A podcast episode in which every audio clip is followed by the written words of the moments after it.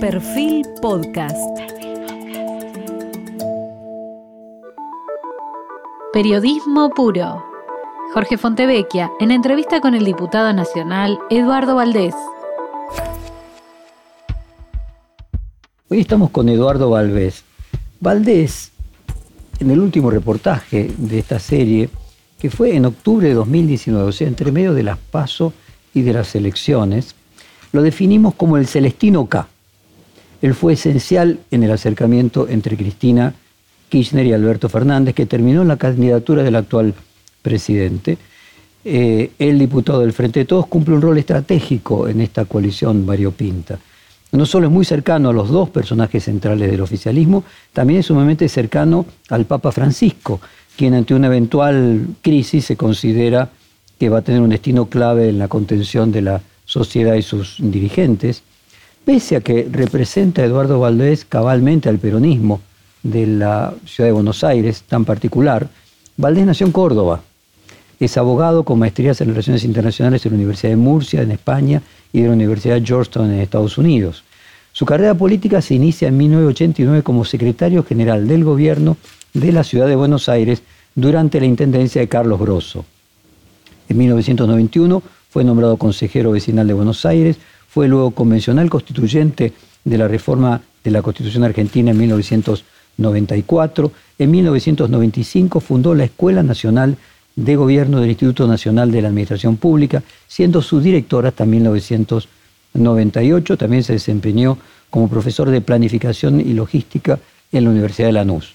En octubre de 2014, Cristina Fernández de Kirchner lo designó embajador ante la Santa Sede en Roma, reemplazando así a Juan Pablo Cafiero, padre del ex jefe de gabinete y actual canciller. Dejó la embajada en diciembre de 2015 y asumió la banca como parlamentario del Mercosur. E, este hombre polifacético tiene un café, Café Las Palabras en Almagro, que se transformó en una referencia de la cultura actual del peronismo. Por allí pasó gran parte del poder, los referentes del llamado populismo latinoamericano también. Y Valdés también conoce la cuestión judicial, sus vericuestos, el vínculo entre el poder y la justicia, y no rehuye a los debates ni a la polémica en esos términos. Recientemente Provocador propuso a Alejandra Gil Carbó para reemplazar a Elena Hayton al frente de la, como, como uno de los titulares de la Corte Suprema de Justicia. Y en el reportaje largo que yo cité del año 2019, ese reportaje, como decía, fue entre las PASO y las elecciones definitivas. Hoy le toca exactamente la misma situación, aunque el contexto es claramente inverso, porque esta vez el peronismo es el que, el que ha perdido. Y te escuché en unas declaraciones actuales recientes decir, no tengo ninguna duda de que este resultado electoral fue culpa absolutamente nuestra y con esta advertencia tenemos que tomar nota, gestionar y abrazar. ¿De quiénes son las culpas? ¿Cómo se repartirán esas culpas en la coalición gobernante? Bueno, yo soy parte de este gobierno, aunque no sea miembro del Poder Ejecutivo, soy diputado orgullosamente del Frente de Todos. Perdón, el gobierno no es solo el Ejecutivo, ¿no? No, ponele que sí. O sea, no, no, es lo que estoy queriendo, no me estoy queriendo correr. Eso es lo que... No, al correrte vos, estás corriendo a los legisladores y corres a la vicepresidenta. Bueno, porque, porque no todos... a ver, eh, no, no. pues yo te digo desde mí, creo que, creo que asumo yo el peronismo sin beneficio de inventario y asumo este gobierno, no tengo plan B para este gobierno, o sea, alterna, eh, eh, eh, que yo podría estar en, en, algo distinto de la suerte del gobierno de Alberto Fernández y Cristina Fernández de Kirchner. No. Pero otros podrían. Soy frente todista yo creo que fue muy importante para nosotros encontrar la unidad del Frente de Todos. Creo que las personas que encabezan esta, este espacio son personas este, de bien, son personas que yo respeto profundamente, que tengo sentimiento positivo y que me parece que son complementarias, porque no son iguales, son bien diferentes. Tan diferentes son que los últimos años, este, creo que desde el 2009 al 2018, estuvieron separados de la política y la virtud del Frente de Todos estuvo en tomar la parte de la historia troncal del Frente para la Victoria y enlazarla con eh, el espacio que eh, se establecía crítico de eh, los últimos años del Frente para la artífice de eso. La pregunta es si no creaste un Frankenstein. En el sentido, a ver, el autor de los cuatro peronismos, el historiador y escritor Alejandro Horowitz, decentemente decía que el diseño de gabinete loteado fue una suerte de dispositivo de inmovilidad. A un ministro de un sector se lo, se lo equilibra con una segunda línea del otro. O sea, puede ser que ahí esté eh, en el diseño mismo de la forma de balancear poder eh, parte del problema. Bueno, yo lo que discreparía con Horowitz es, nosotros los peronistas siempre hemos sido frentistas. Fue frentista Perón cuando tomó el radical más importante, eh, fuera de Amadeo Sabatini en Córdoba. Este, Hortensio Quijano era el vicepresidente de la Unión Cívica Radical y fue su vicepresidente este, los dos periodos ¿no? del el primer peronismo. Fuimos frentistas en el año 73 este, Frente Justicialista de Liberación Nacional, que eh, Cámpora primero incorpora a Vicente Solano Lima, que era del Partido Conservador, de las antípodas de, lo que era el peronismo. Y somos frentistas, este, bueno, Menem también llegó con el Frejupo, se llamaba Frente Justicialista, y, normalmente somos frentistas. Lo que creo que sí estoy escuchando, y por ahí es un déficit, es... Eh, cómo, cómo gobernar en coalición, cómo, cómo, cómo institucionalizar el frente de todos. Eso creo que es una demanda que tendríamos que instrumentarla. Este, si vos me preguntas cómo, no lo sé todavía, no lo sé, pero sí sé que eh, el espacio de juntos, eh, juntos en serio, unidos, este, con eh, eh, lo que representa el presidente Alberto Fernández y lo que representa la vicepresidenta Cristina Fernández de Kirchner. No tengo ninguna hipótesis en mi cabeza de, de, separación. Plantearte, eh, profundizar sobre esta, este problema probablemente genético. recientemente me tocó moderar un debate de los cinco partidos que tienen posibilidad de formar gobierno en Alemania en sus representantes para América Latina, eh, y el armado que ellos tienen, hay cinco partidos que pueden llegar a conformar gobierno con tres alternativas de combinaciones entre ellos. Ahora, una vez que se ponen de acuerdo, ellos redactan un plan de gobierno previo a asumir el gobierno y se dividen los ministerios, lo que Horowitz llamaba loteo, pero en lugar de a un ministro de una parte de la coalición ponerle la segunda línea de la otra, lo que hacen es, le dan un ministerio entero. Relaciones exteriores la tienen los socialdemócratas, trabajo lo tienen los verdes. Eh, y por lo tanto, cada ministro es ejecutivo porque no tiene dentro de sí mismo, de su propia área, alguien que está eh, impidiéndole o poniéndole palos en la rueda. Y al mismo tiempo hay un plan de gobierno consensuado previamente.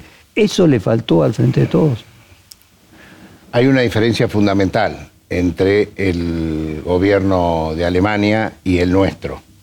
El gobierno de Alemania es parlamentario, o sea, ellos van a elecciones enfrentados, muy enfrentados, duramente enfrentados, al punto que eh, ahora ganó por muy pocos votos el Partido Socialdemócrata, que había sido miembro del gobierno de Angela Merkel.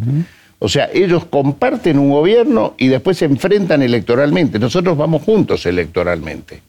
Y no, no es de acuerdo a la mayoría parlamentaria que sale no, los está Claro, pero de cualquier forma. Por eso es distinto. Nosotros vamos con un programa común, con un programa común, y que si este, las políticas que nos están reclamando hoy, al menos lo que yo siento de población que nos votó a nosotros en el 2019 y que esta vez no fue a votar, tampoco en contra, pero se quedó en su casa, creo que están demandando de nosotros, están esperando de nosotros cumplir con el programa, pero, es distinto de lo de Alemania. Obviamente, la pregunta es si en lo que no hace al parlamentarismo, porque implicaría modificar la constitución, sino a la experiencia que tienen los alemanes de coaliciones de más de 70 años, no hay aquí una explicación, por ejemplo, una explicación, una adecuación a eso que vos decís que estás tomando como que algo le falta institucionalizar. ¿Qué sentido tiene que vos pongas ministro de Justicia, le pones un número dos de, que hace de control, o pones un ministro de Economía y le pones un secretario que finalmente dice que no al aumento de las tarifas? Es decir, si no sería lógico que el ministerio entero respondiera a una de las partes de esa alianza.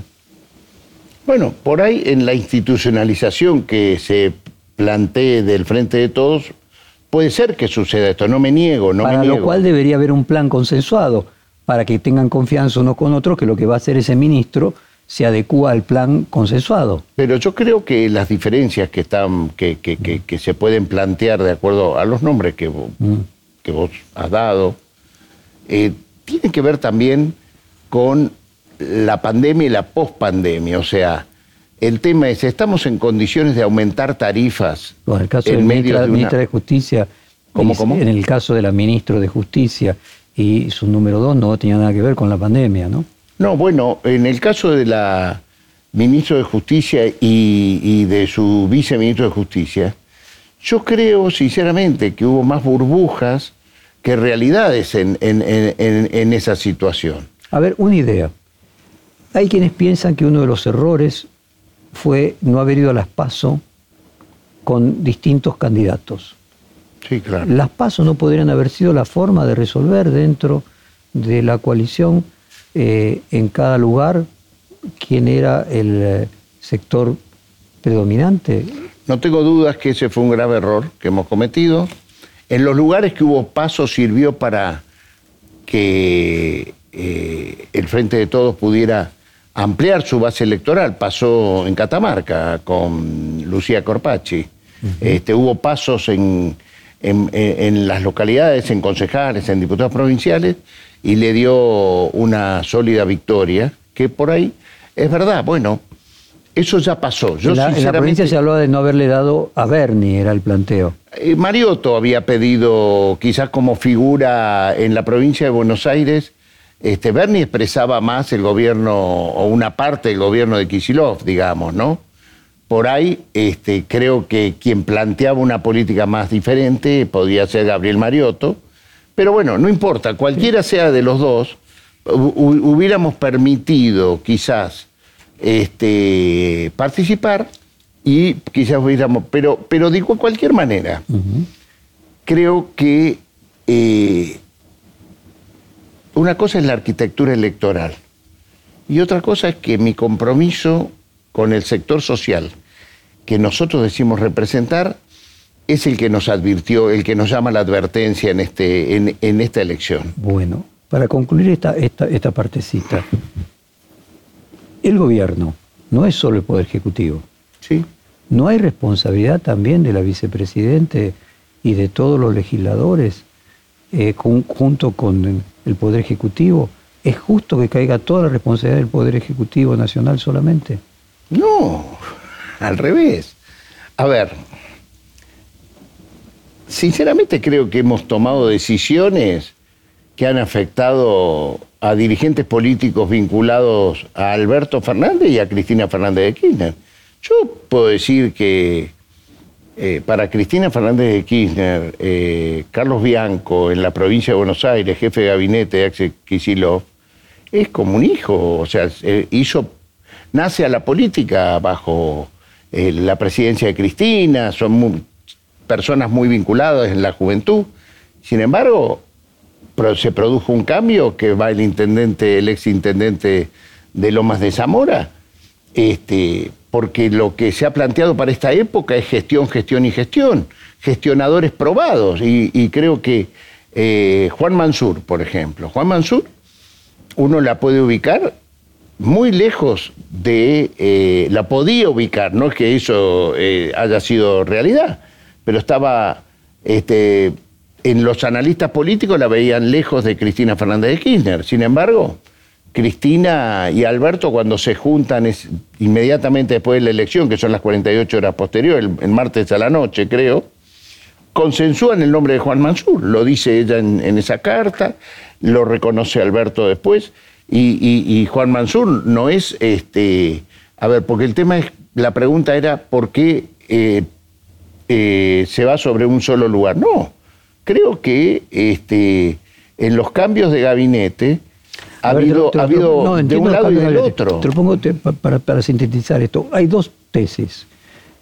Una es que la coalición de gobierno perdió la cantidad de votos que perdió entre 2019 y 2021 porque perdió ese plus de agregado que daba Alberto Fernández, los gobernadores, el peronismo tradicional, que se sumaba a aquella frase de con Cristina eh, sola no alcanza y sin ella no se puede. Otra hipótesis es que en realidad los perdió, porque finalmente Alberto Fernández no pudo representar esa diferencia y quedó solo el, cristinismo o el, o el kirchnerismo, el voto básico con el cual se pierde o sea, con el Cristina sola no alcanza. Son dos lecturas eh, de un hecho, eh, una conjetura de un hecho objetivo. ¿Vos por cuál de las dos te inclinas? Yo tengo otra. A ver. Yo tengo otra que, eh, por eso digo que me hago responsable, que no hemos llegado con nuestras políticas a los sectores que no nos vinieron a votar y que tampoco fueron a votar en contra. Los más humildes, los más vulnerables, en las franjas que se han visto donde, donde está este, la diferencia electoral del 2019 con hoy. Y a su vez, creo que también muy duro, muy duro ha sido gobernar en pandemia.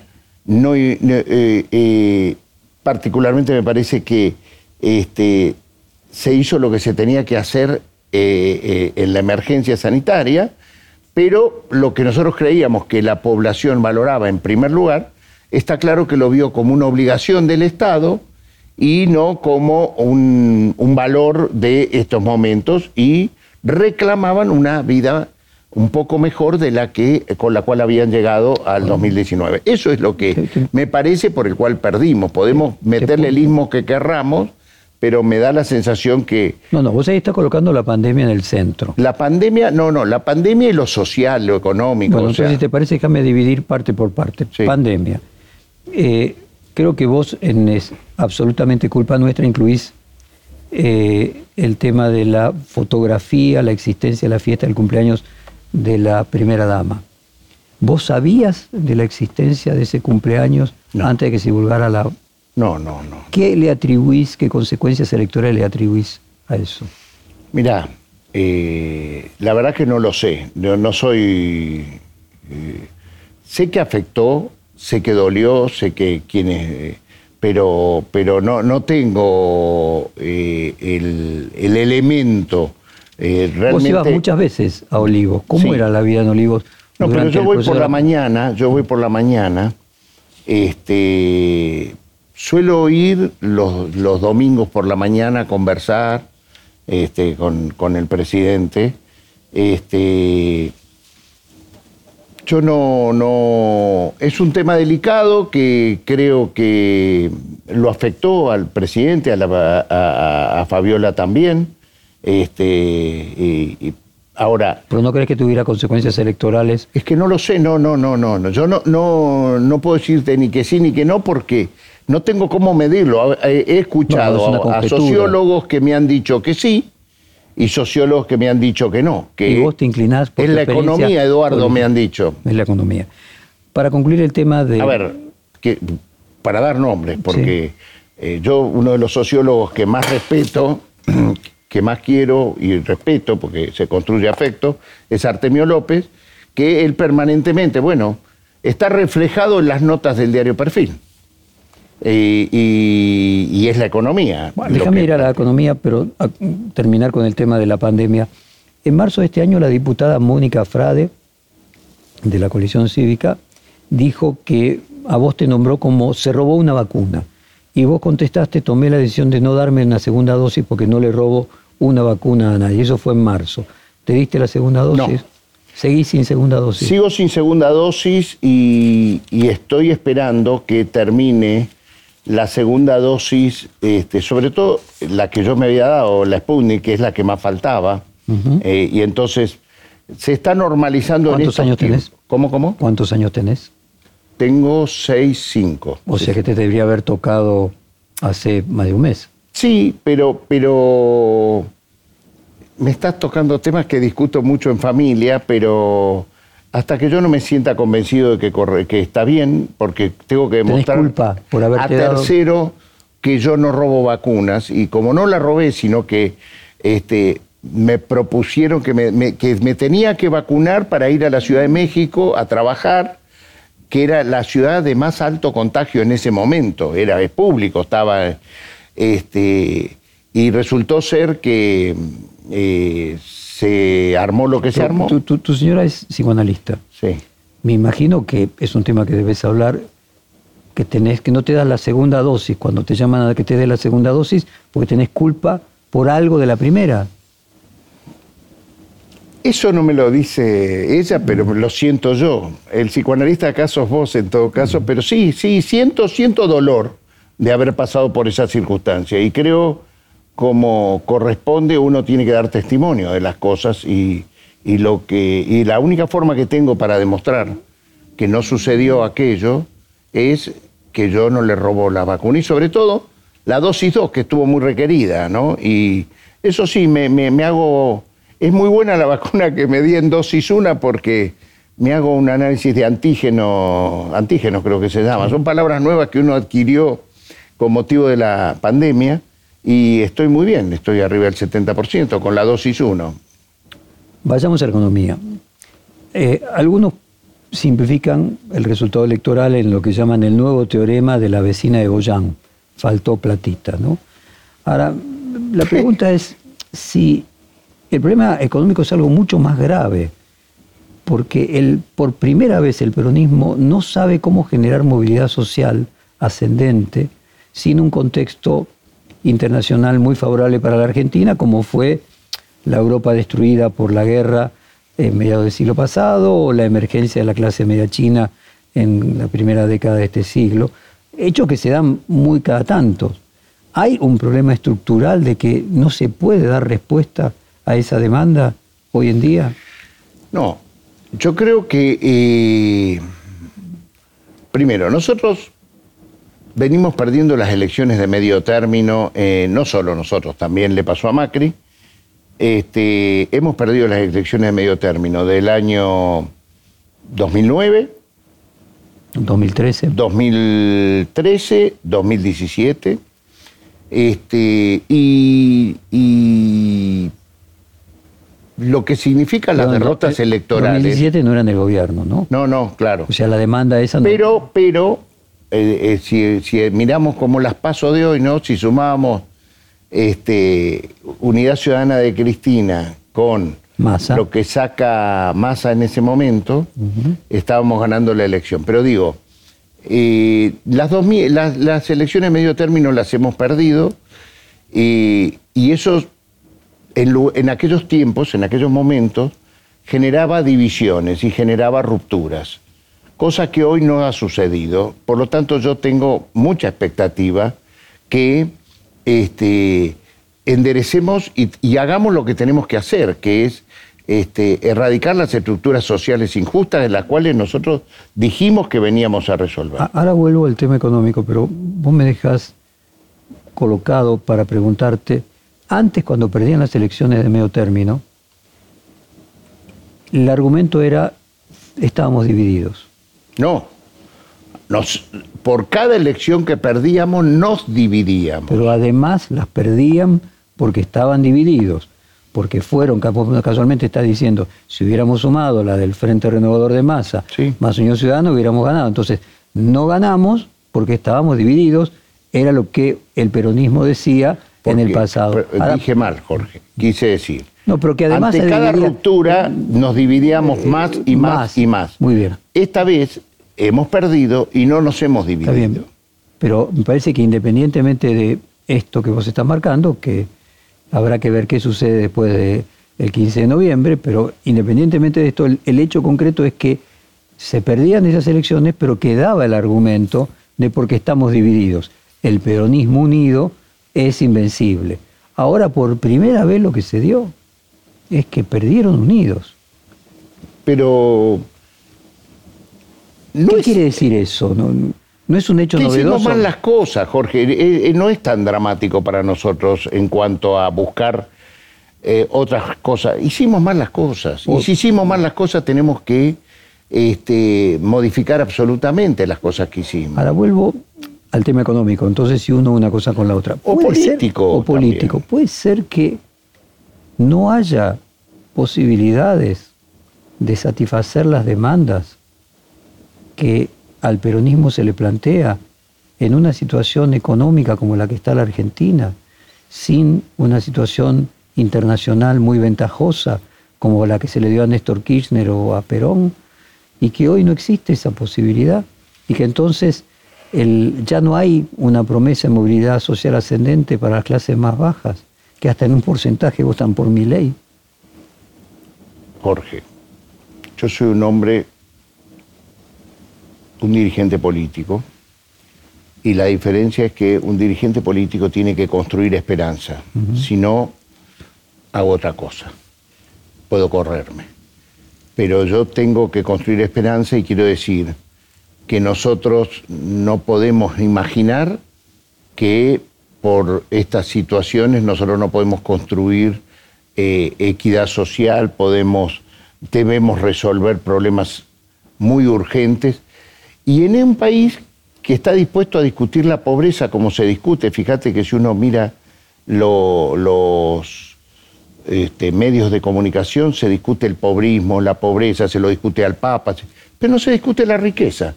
Tenemos mucho miedo de discutir la riqueza, más no la pobreza O sea, vos te referís a la distribución de la renta. a distribución de la renta y por ejemplo, por ejemplo, acaba de salir este, eh, los Pandora Papers, que son una continuidad de los Panama Papers, y yo no voy a acusar a uno o a otro, están los nombres, ya sabemos quiénes son. Ahora, lo que sí tengo obligación es decir que nosotros somos el tercer país del mundo que tiene eh, más cuentas este, en guaridas fiscales, como se le denomina verdaderamente a esos lugares, no paraísos.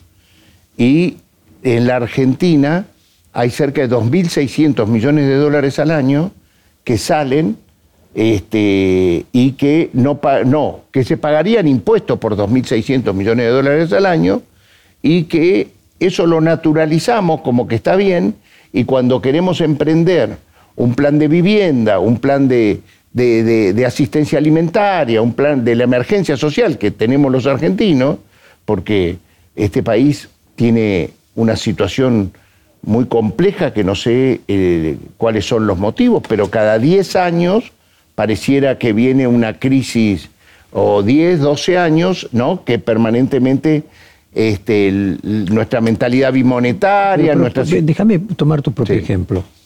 Eh, hace 80 años no existían las guaridas fiscales, como vos lo decís. El movimiento de los capitales era físico, había que llevarse eh, el, dinero, el, oro. Recordá que en la, gue- la guerra la gente llevaba joyas, porque era que en poco tamaño se podían transportar. Eh, entonces, bueno, la globalización, la reducción de las trabas que implican la distancia, son cuestiones actuales. Entonces, mi pregunta es si es posible hoy al Estado, con un gobierno peronista, poder satisfacer las expectativas que genera en, lo- en el contexto Bueno, actual. es el debate que se está dando la sociedad, no solo la Argentina, el mundo. ¿Cuál es la financiarización de la, de- de- del mundo global? O sea, el mundo de la timba Porque vos financiera. mencionás los países, el Reino Unido, por ejemplo, está Sí. también en esa lista y, Sí, y sí. el Reino Unido no tiene los problemas de pobreza que tiene la Argentina. Bueno, pero tendrá otros problemas. Yo estoy hablando del problema de mi país. Y si ese dinero, esas 2.600 millones de dólares que no se pagan en impuestos, lo abocaríamos a resolver los problemas estructurales de construcción de vivienda, de que la gente viva en condiciones más parecidas unos a otros, ¿viste? Como nosotros nos gustan mucho los países escandinavos porque este, pero no unos viven muy parecido al otro. No solucionarían el tema de la pobreza, como no solucionarían el tema. No, no. Serían, Sí, las condiciones. A ver, yo creo mucho en que eh, si yo tengo una, una vida digna, digna, no de rico, digna, que puedo acceder a, a dormir y a vivir como vivimos, al menos como vivo yo, este, le auguro a que vivan el, grueso. Sí, la, pobreza no es solamente el, ingreso. Y la educación, que sea una educación que permita ingresar a la universidad y tener la posibilidad. Yo creo que los países estos que estamos hablando es, este, se distribuye de esa manera y son los países de mayor carga impositiva, arriba cerca del 50% de, de los ingresos en Noruega y en Suecia, en la propia Alemania de Merkel, que ahora estamos estudiando todo porque está reconociéndosele ese gran esa gran estadista que fue en los últimos 16 años de Alemania. Ah, casualmente ayer llegó a mis manos un trabajo muy bueno de Gabriel Fernández, un periodista argentino de, que, tiene programas en radiográfica, donde habla de del estado de bienestar que, existe en, eh, en, la Alemania de la democracia cristiana o de la cristiana de, democracia de Angela Merkel. ¿no? Contame, por tu café las palabras, que es un icono de la vida cultural, pasan todos. Pasaron. Y pasan. ¿Cómo, cómo digirieron este golpe? Lo más ah. sinceramente posible. ¿Qué, cómo, ve el, ¿Cómo ve el peronismo esto que le pasó? ¿Realmente es un tema de gestión y que cambiando la gestión eh, o hay, ven que hay problemas estructurales más profundos, generacionales, imposibilidad de dar respuesta, narrativas que se agotaron? No, yo siento, primero como te dije, la responsabilidad es nuestra, no le echo la culpa a otro, y que este, está mal distribuido el ingreso, está mal distribuido eh, eh, las inversiones sociales. Esto para nosotros es, eh, es una cuestión importante. ¿No ven que sin crecimiento, por más que distribuyas lo existente... Ahí me gusta lo que estás diciendo, porque casualmente en este tiempo estamos creciendo por primera vez al 9%, 8 y pico, ¿no? Bueno, tengo expectativas sobre eso. Ahí viene, ¿cuánto hacía que el país no crecía? Quizás el crecimiento es porque salimos de la pandemia y veníamos del... Pero, a ver, como te dije, tengo que construir esperanza y tengo que, según me dicen... No, vos seguís aquella idea de Churchill de que hay que ser optimista porque... No, no, no, según me dicen los economistas, estuve con economistas muy importantes esta semana, el crecimiento este va a ser sostenido. ¿Eh? Es más, estuve comiendo esta semana con Martín Guzmán y que me contó que este, él siente que este crecimiento va a ser un crecimiento sostenido, que todavía no, no le ha llegado a, ¿Va a seguir Martín Guzmán después del 15 de noviembre? Yo creo que... Eh, ¿Por qué no? ¿Por qué no? a ver, eh, siento que todos, todos... Vos responderías sí. Estamos, todos estamos eh, de acuerdo a la situación política que se vive en los gobiernos. Pero sinceramente no siento que peligra Martín Guzmán, la propia vicepresidenta, porque acá hay una situación, ¿no? Vamos a... Pareciera que eh, hay una persona, en este caso Cristina Fernández de Kirchner, que es la que este, cuestiona a esto. No, puede discutir y puede conversar y, como somos los peronistas no lo hacemos a escondidas. Ahora eso no quiere decir que se tiene que ir tal o cual ministro. A mí me parece, eh, es más, si tomo por los últimos comentarios, ella salió públicamente a decir que ella no estaba planteando la salida de Martín Guzmán. Eh, me parece que Guzmán eh, hoy se está llevando adelante una acción este, externa que le lleva determinada cantidad de tiempo y hoy creo que se va a tener que dedicar un poco más también a la acción interna porque eh, la situación electoral tiene que ver con la deuda interna, no con la deuda externa. Eso lo, puedo decir acá porque se lo comenté a él también. Decime, eh, cuando uno observa la jefatura de gabinete de Juan Mansur, eh, los intendentes en el caso del gobierno de Axel Kisilov. Se podría decir que estamos viendo un empoderamiento territorial de los líderes territoriales, los gobernadores en el gobierno nacional, los intendentes en el gobierno provincial. Estamos viendo un empoderamiento, un empoderamiento de los gestionadores, que me parece que es lo que yo escuché decir a, los decisores, a los que tomaron decisiones en este tiempo de las últimas dos semanas, de los últimos 15 días. Gestionadores, eh, a mí particularmente, un día me acuerdo Cristina Kirchner, este, que salía en los medios que ella estaría enfrentada con Juan Mansur, ella misma me contó cómo, cómo fue la, eh, eh, cómo Juan Mansur llega en medio de la gripe aviar, que era lo que existía en ese momento, que no se habían cumplido los protocolos sanitarios y que estaba, había una gran convulsión, y se le recomienda el intendente Balestrini de La Matanza de ese momento, era creo que era el ministro, el secretario de salud de la Municipalidad de La Matanza. Antes había estado con Adolfo Rodríguez A en San Luis, eso me lo contó Rodríguez A. Y que, me acuerdo, Cristina me decía, con esa sonrisita llegó Mansur, que yo no conocía, y a los seis meses eh, tenía controlada la situación. O sea, es un gran gestionador. Eh, puede estar de acuerdo en la táctica política de, de última con nosotros o no, pero lo que se requiere hoy es un gestionador. Y lo mismo sucede, creo, con el jefe de gabinete de la provincia de Buenos Aires y así sucesivamente. Y en el caso de Roberto Feletti como secretario de Comercio. Sí. Eh, también se busca un gestionador. Absolutamente. Y, eh, increíblemente, ¿quién lo selecciona a Roberto Feletti? Lo selecciona Juan Mansur. ¿De dónde lo conoce Juan Mansur a Roberto? De la matanza. Porque los dos tienen base de comienzo en la matanza. Es más, Roberto creo que en este momento estaba de funcionario de la matanza o asesorando a la vicegobernadora y, eh, antes, y antes estuvo claro, en la batalla. Y, Pero anuncia algo. Y entonces, no, no. Entonces lo que quiero decir es, era más fácil decir, Cristina interviene con Feletti, ¿eh? pero la verdad que eh, es otra. La verdad que fue el jefe de gabinete el que sugirió el nombre de Roberto Feletti. ¿Cuántas veces conversaste el último mes con Cristina Kirchner? Dos, tres veces. Personalmente, tres veces. ¿Y telefónicamente? No, no, no. Telefónicamente casi no, no hablamos. ¿Y con el presidente? Por preservación. ¿eh? ¿Con el presidente todos los domingos? No todos, pero sí muchos. Y, con el presidente también, eh, al igual que con Cristina, mucho texto. ¿Cuál es la diferencia? Yo tengo la...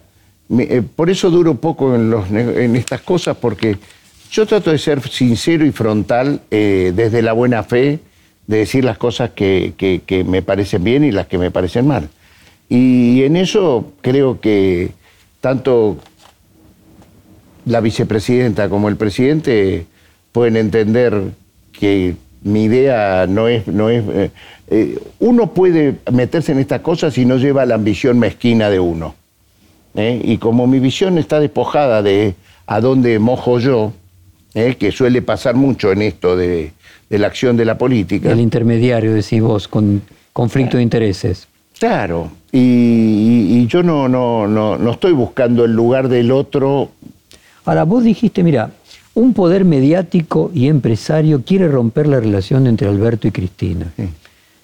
Esa es la causa final aristotélica de las diferencias entre ambos dirigentes se pelean por lo que dicen los medios y los empresarios? ¿O realmente eso, eso, yo lo dije, eh, lo ratifico, eso yo lo dije este, sorprendido, creo que la primera vez lo debo haber dicho a la semana siguiente que asumió Alberto Fernández, porque me sorprendió que nega, eh, hay un, grupo muy concentrado de poder que yo quiero nombrarlos, porque no, no, no, no digo quiénes no son, porque tiene que ver con, hasta, hasta con eh, eh, una negación de la propia historia de esos grupos. Estoy hablando de Techín, estoy hablando de, Arcor, estoy hablando de Clarín, empresas muy importantes de la Argentina que están conducidas por las familias de, de, los fundadores. Y esas tres empresas, que son quizás las tres empresas más importantes que tiene la Argentina, fueron fundadas al calor del primer peronismo fue Juan Perón, con los subsidios, con, con todo lo que se critica hoy eh, de parte de los Ah, por continuadores. lo que yo recuerdo, Arcor Perdón, perdón, fue quiero- muy crítico de Macri. ¿eh? Quiero decir una cosa, quiero decir una cosa. Con todos los derechos laborales que existían en el año 1947, 48, 49, 50, pudieron nacer, crecer y ser los gigantes que son hoy. Por eso les discuto y los nombro desde mi buena fe, decir, yo me dolió mucho ver a Paolo Roca en, una, eh, eh, en un seminario de idea donde él, eh, hasta con risas, planteaba la necesidad de eliminar las indemnizaciones, las cuestiones, las cargas laborales y todo eso. Y la verdad es que la historia de su industria tiene que ver con esa idea del fundador de nuestro espacio político, el general Juan Perón, que es construir capitalismo Pero no me quiero ir de la productivo, de producción. Los medios crean esa división Bueno, entre entonces, el vicepresidente entonces, y el presidente. ¿Qué es lo que sentí yo? Que ese grupo negó eh, desde siempre el resultado electoral de, es como, desde el primer día, este, nunca han aceptado que, gobierne el frente de todos. Es permanentemente una negación, permanentemente. Este, eligen la huya y, a quienes eligen no está de mendigura en el espacio que él se presenta, se lo saca y vamos este, donde no estén ellos, donde no estemos nosotros. Vos ves las tapas del diario Clarín y La Nación. Este, son permanentemente la interpretación que uno puede hacer sobre un hecho siempre, por ejemplo, para darte el caso, Feletti, vos me lo acabas de sacar. Si vos ves este, la tapa del diario La Nación ayer, Feletti es este, la mano de Cristina que quiere irrumpir en el, en el tema económico. Y la verdad, quien estaba allí era Paula Español, que era eh, una persona muy vinculada al grupo de jóvenes que empezaron al calor de Cristina Fernández de Kirchner. Pero permanentemente, te pongo el último ejemplo porque es el que vos me sacás, pero ay, pero independientemente de que Lo que pueda fue haber una mirada, una mirada sesgada, vuelvo con la cuestión de fondo. Independientemente de que exista esa subjetividad, ¿no crees que las diferencias entre el presidente y la vicepresidenta no están creadas por los medios, sino son entre ellos de verdad? No.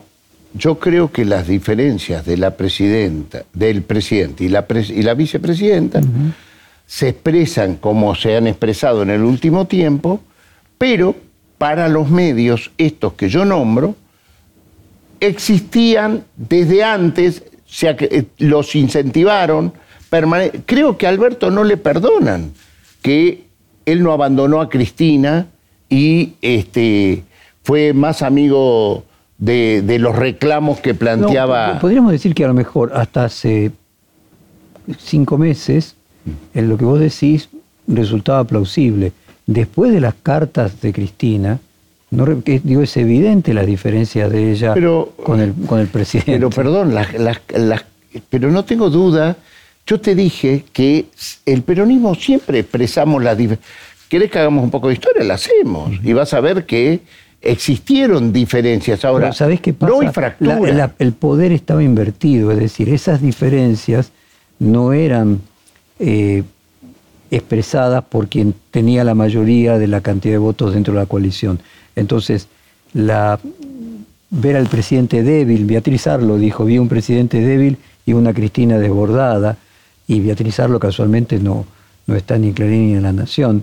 Eh, digo, hay una perspectiva respecto de que el presidente, eh, cuando un miembro de su coalición lo critica de tal manera, siendo el que tiene el mayor caudal de votos, resulta lógico. Beatriz Arlo, eh, me- no, no sería honesto de mi parte si no digo, nunca vi un solo elogio de Beatriz Arlo a la fórmula del Frente de Todos desde el día que se lanzó hasta el día de hoy. Cada día es más negación. Hasta los otros días negaba hasta el embarazo de Fabiola.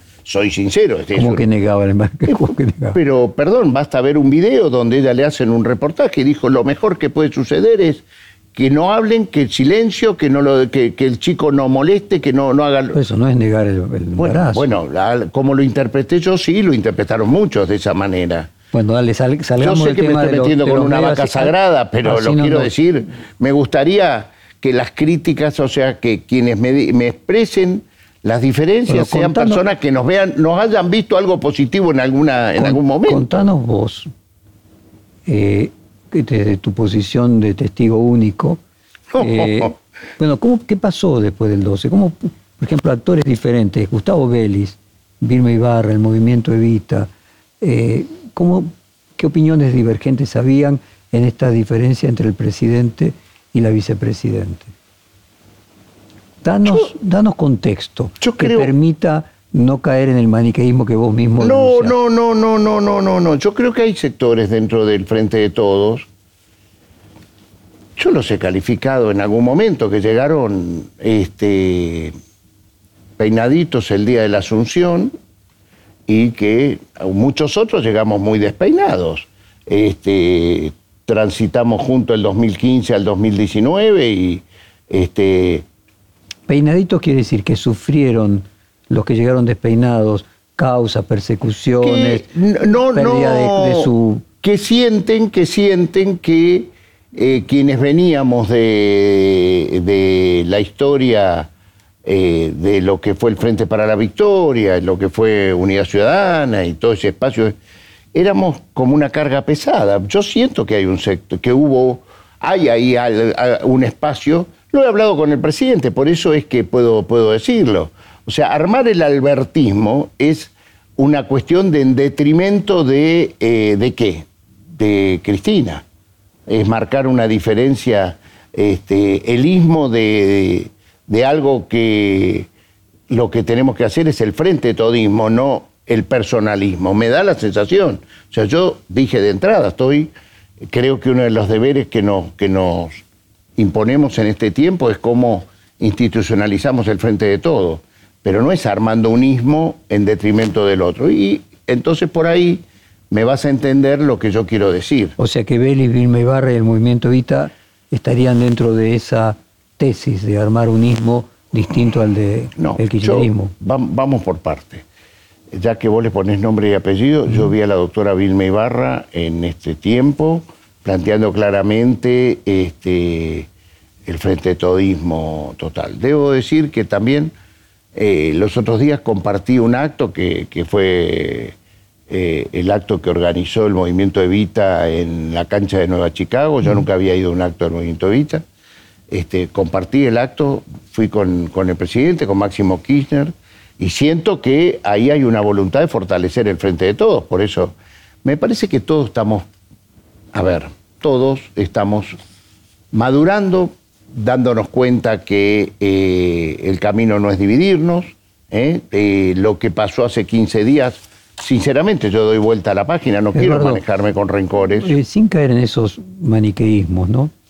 Pero por lo menos todas las personas que a los periodistas nos cuentan que estuvieron con la vicepresidenta, en líneas generales se escuchan todas versiones muy críticas del presidente, del gobierno, de las posibilidades de remontar de parte de la, de la vicepresidenta. Yo no, sinceramente, a ver, cuando yo voy a hacer una, después me van a retar, pero voy a, voy a hacer una confesión. Sinceramente, cuando yo la encontré a la vicepresidenta este, el jueves eh, anterior al viernes que se armó, que se, se propo- El cambio de gabinete.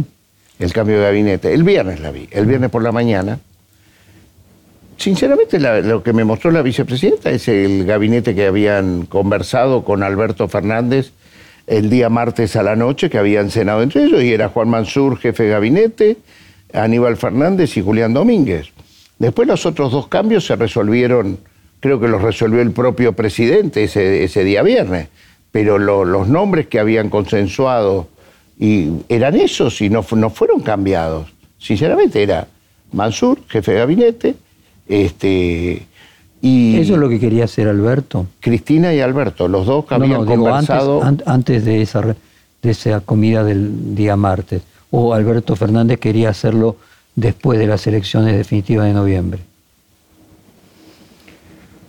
Bueno, no es lo que me dijo a mí Alberto Fernández cuando yo lo fui a ver ese mismo viernes al mediodía, almorcé con él, antes había estado con la vicepresidenta. ¿Vos fuiste en algún sentido nexo en eso? No, no, no, no. Quiero decir, yo, lo, yo, quedé en verlo al, presidente el jueves a la noche, le escribí y él me dijo almorcemos el, día viernes y, y lo fui a ver. Da la casualidad que había estado con Cristina horas antes y no había diferencia de ese, bueno, es el gabinete que salió, pero, a ver, Mansur ya conocía esto y tuvo que ordenar su, su cuestión, que era público, que había, que tenía una relación muy tensa con su vicegobernador, acababan de una elección, y si no hubiera surgido esa cena del, del martes por la noche, donde estaba claro que era Mansur el que iba de jefe de gabinete. No Entonces, ¿para qué escribió la carta posterior, si estaba todo claro de la No, no, no, no. Estaba hecho, a ver, yo tengo la obligación de decir de cuándo surgieron los nombres, pues no es que surgió el, viernes a las 3 de la tarde y Mansur pudo decir que sí el viernes a las 6 de la tarde. Eso se venía, eh, se había conversado con anterioridad. Eh, seguramente existieron algunas otras cosas de las cuales yo no fui testigo, eh, no puedo decirte con veracidad qué es lo que debe haber sucedido. Eh, existió un tuit del presidente también, existió la carta, existió una nota en página 12 de Weinfeld. Bueno, esas cuestiones objetivas este, yo no son las que viví. Yo narro los que yo viví y lo que yo me tocó ver eh, por mi, como diría este, la, definición de testigo de la Facultad de Derecho, lo que he percibido por mis sentidos. Y es lo que yo te cuento, que, eh, eh, conversé con Cristina a las 12 del mediodía de ese viernes y, con Alberto a la una y media en, la Casa Rosada. Eduardo, quiero entrar en el tema del Papa, estamos entrando en la etapa final de la hora, en una parte que probablemente a él le incomoda, porque tiene que ver con el Papa y el rol que se le asigna muchas veces a los argentinos cercanos al Papa, a que tienen más contacto del que realmente tienen. Pero bueno, quería preguntarte qué rol imaginás puede tener el, Papa de contención si el resultado electoral en noviembre fuera negativo y eso generará tensiones de gobernabilidad en los últimos dos años, como generaron en el 2013 al 2015 en la derrota electoral de medio término que vos hablabas antes. Yo Sinceramente, primero quiero decir, yo fui embajador del gobierno del Estado argentino ante el Vaticano. En eso lo tengo bien claro y representé, eh, nominada por Cristina Fernández de Kirchner. En cambio están los amigos del Papa que eh, preexisten a mi embajada y subsisten después de que yo eh, dejé de ser embajador y te hablo este, Alicia Barrios, te puedo hablar de Juan Graboy, Gustavo Vera, que está en este momento en, el Vaticano, que me, escribe cosas, eh, que yo sé que son personas de vinculación. Estoy hablando de laicos, pero fundamentalmente de que Monseñor Ojea ah, es presidente de la conferencia episcopal, siento que eh, no corresponde que un laico se meta en cuestiones eh, del Papa, porque hay una conducción que me da la sensación que quieren, han tomado ellos más que nadie eh, ser este, los, los que hablarían por el Papa. Hablo de, de, Monseñor Fernández, de, te, pregunto, te, pregunto, de Tucho. Lo que, lo que yo puedo hacer es un análisis político desde mí. Y me da la sensación que Francisco va a tener la misma reacción gobierne Alberto Fernández, gobierne Mauricio Macri o gobierne Cristina Fernández de Kirchner. ¿Qué quiere decir? Él tiene un amor por los argentinos, un amor por la Argentina. Y debo ser honesto, lo que él haría hoy este, por Argentina lo haría también si gobernara este, alguien del signo contrario. El Papa, ¿qué es lo que ha hecho? Es lo que es público. Ha tratado de acercar eh, las autoridades del Fondo Monetario Internacional, Catalina Georgieva, que es una búlgara católica, este, con eh, Martín Guzmán, con, eh, sobre todo lo ha hecho Marcelo Sánchez Orondo, eh, que, todo mi respeto, el canciller de, de la Academia de Ciencias Pontificias, de ciencias sociales, este, de ciencias y ciencias sociales, que para mí ha sido mi maestro y mi guía en el Vaticano, o sea, un argentino que tiene orgullo de ser argentino, a pesar que hace como 50 años que vive en el Vaticano, pero que todo lo que puede hacer lo hace a favor de la Argentina, sea del signo político que sea el gobierno. Me consta, me consta. Y entonces, este, creo que, no está mal eh, que el Papa es argentino, tiene pasaporte argentino, eso lo dice todo, es el único Papa que no tiene pasaporte vaticano, por voluntad de él. Entonces, eh, vos me preguntás y yo me empiezo a emocionar porque es una persona que me trasciende, que, que, me puede, que, que, lo, que realmente me renovó en mis valores. Este, y, por supuesto es el que primero nos dirá, eh, no construyamos en nuestro país una cultura del descarte, no descartemos a, los más humildes, no descartemos, este, construyamos la legislación social que proteja. Mencionaste a los representantes oficiales de la Iglesia y quería preguntarte sobre Víctor Fernández. Claramente, una de las personas que vos mencionaste más cercanas a Francisco dijo, lo hemos visto muy entretenido con el aborto, se refería al gobierno, la marihuana y hasta la eutanasia, mientras los pobres y la clase media tenían otras ondas angustias. ¿Compartís el diagnóstico electoral del arzobispo de La Plata? Las respeto, no las comparto, pero las respeto. Yo no tengo, yo casi he conversado una sola vez con Monseñor Fernández, pero respeto de que la visión desde él pueda ser esa. Yo tengo más, eh, me, pareció muy acertada un diagnóstico que hizo Mayra Arenas. Mayra Arenas, eh, tenés quien es eh, una, una mujer que, que viene del, de, Bahía Blanca, del más profundo, eh, de, lo más humilde de la sociedad argentina y que para mí tiene una visión de la sociedad bastante parecida a mis valores. Y ella, ella cuestionó que a, donde estaba viviendo ella no llegaron lo que nosotros creíamos que tenía, y, ella planteaba, no es solo plan, no es material, dijo, es la dignidad también, eh, que, es algo superior y que es lo que no sintieron esos sectores. Última pregunta, pues nos acabó la hora. Vos propusiste a Alejandra Gil Carbó para reemplazar a Elena Hayton de Nolasco, una mujer, dijiste, que supo ser votada en el Senado por mucho más que los votos necesarios. Obviamente era otra época, no estaba la grieta. ¿Vos crees que ella realmente tendría posibilidad de ser votada por la oposición? o lo planteaste su postulación como un desagravio? Jorge, una, una cosa. La grieta existía, porque yo la grieta la pongo, cada uno pone su propia grieta. Yo la grieta me parece que emerge en este país de, cuando veo la, democracia, cuando sucede a los seis meses de asumida Cristina Fernández de Kirchner la crisis del campo. Eh, y creo que la elección de Alejandra es posterior al 2008, ¿Vos ves que a la, crisis del campo. ¿Que la grieta fue increciendo?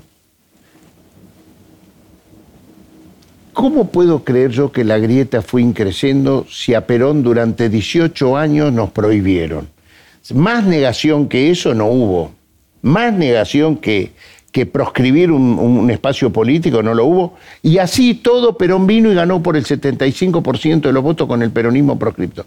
Por lo tanto, pero volviendo a Gil Carbó, me parecería una reparación, me parecería que eh, Gil Carbó no es partidista, la hicieron partidista, la hicieron partidista.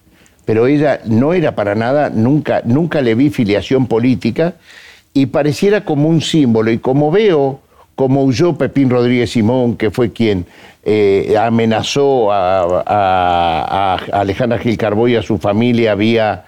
Em, eh, Mi pregunta era otra, ¿vos necesitas los votos de la oposición? El fiscal de Bedia, ¿eh? Vos necesitas los votos de la oposición.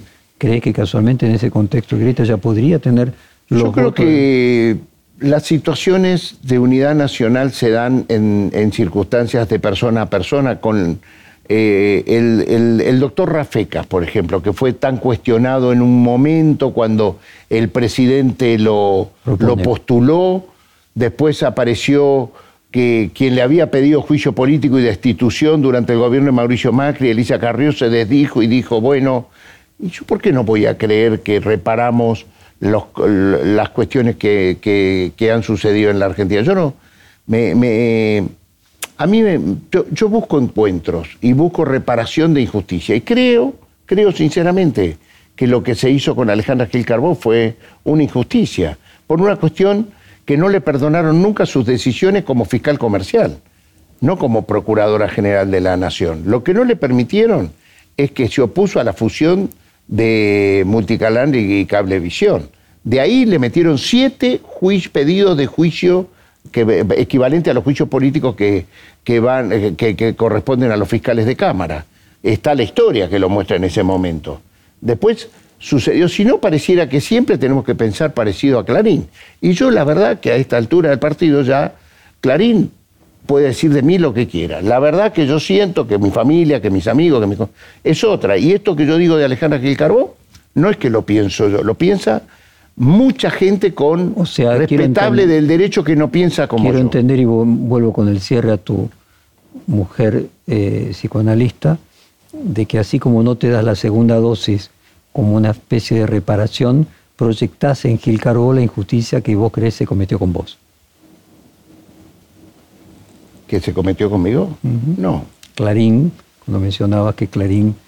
no, Clarín, Clarín, eh, Clarín me trataba como el mejor monaguillo de Francisco hasta el día que acompañé a Cristina a las indagatorias, a las ocho indagatorias en un solo día del, eh, que el juez Bonadío la citó en una de las cosas más arbitrarias y antijurídicas que existen en la historia judicial argentina y que casualmente, sinceramente Jorge, los medios de comunicación naturalizaron como que era un hecho común, normal, y era el día del cumpleaños de su marido muerto.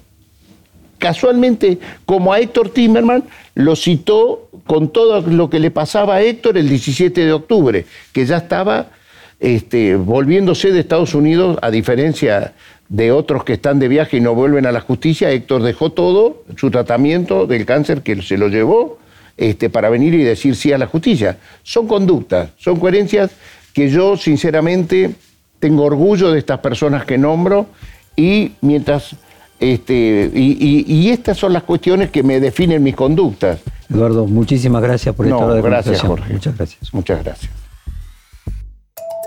Perfil Podcast.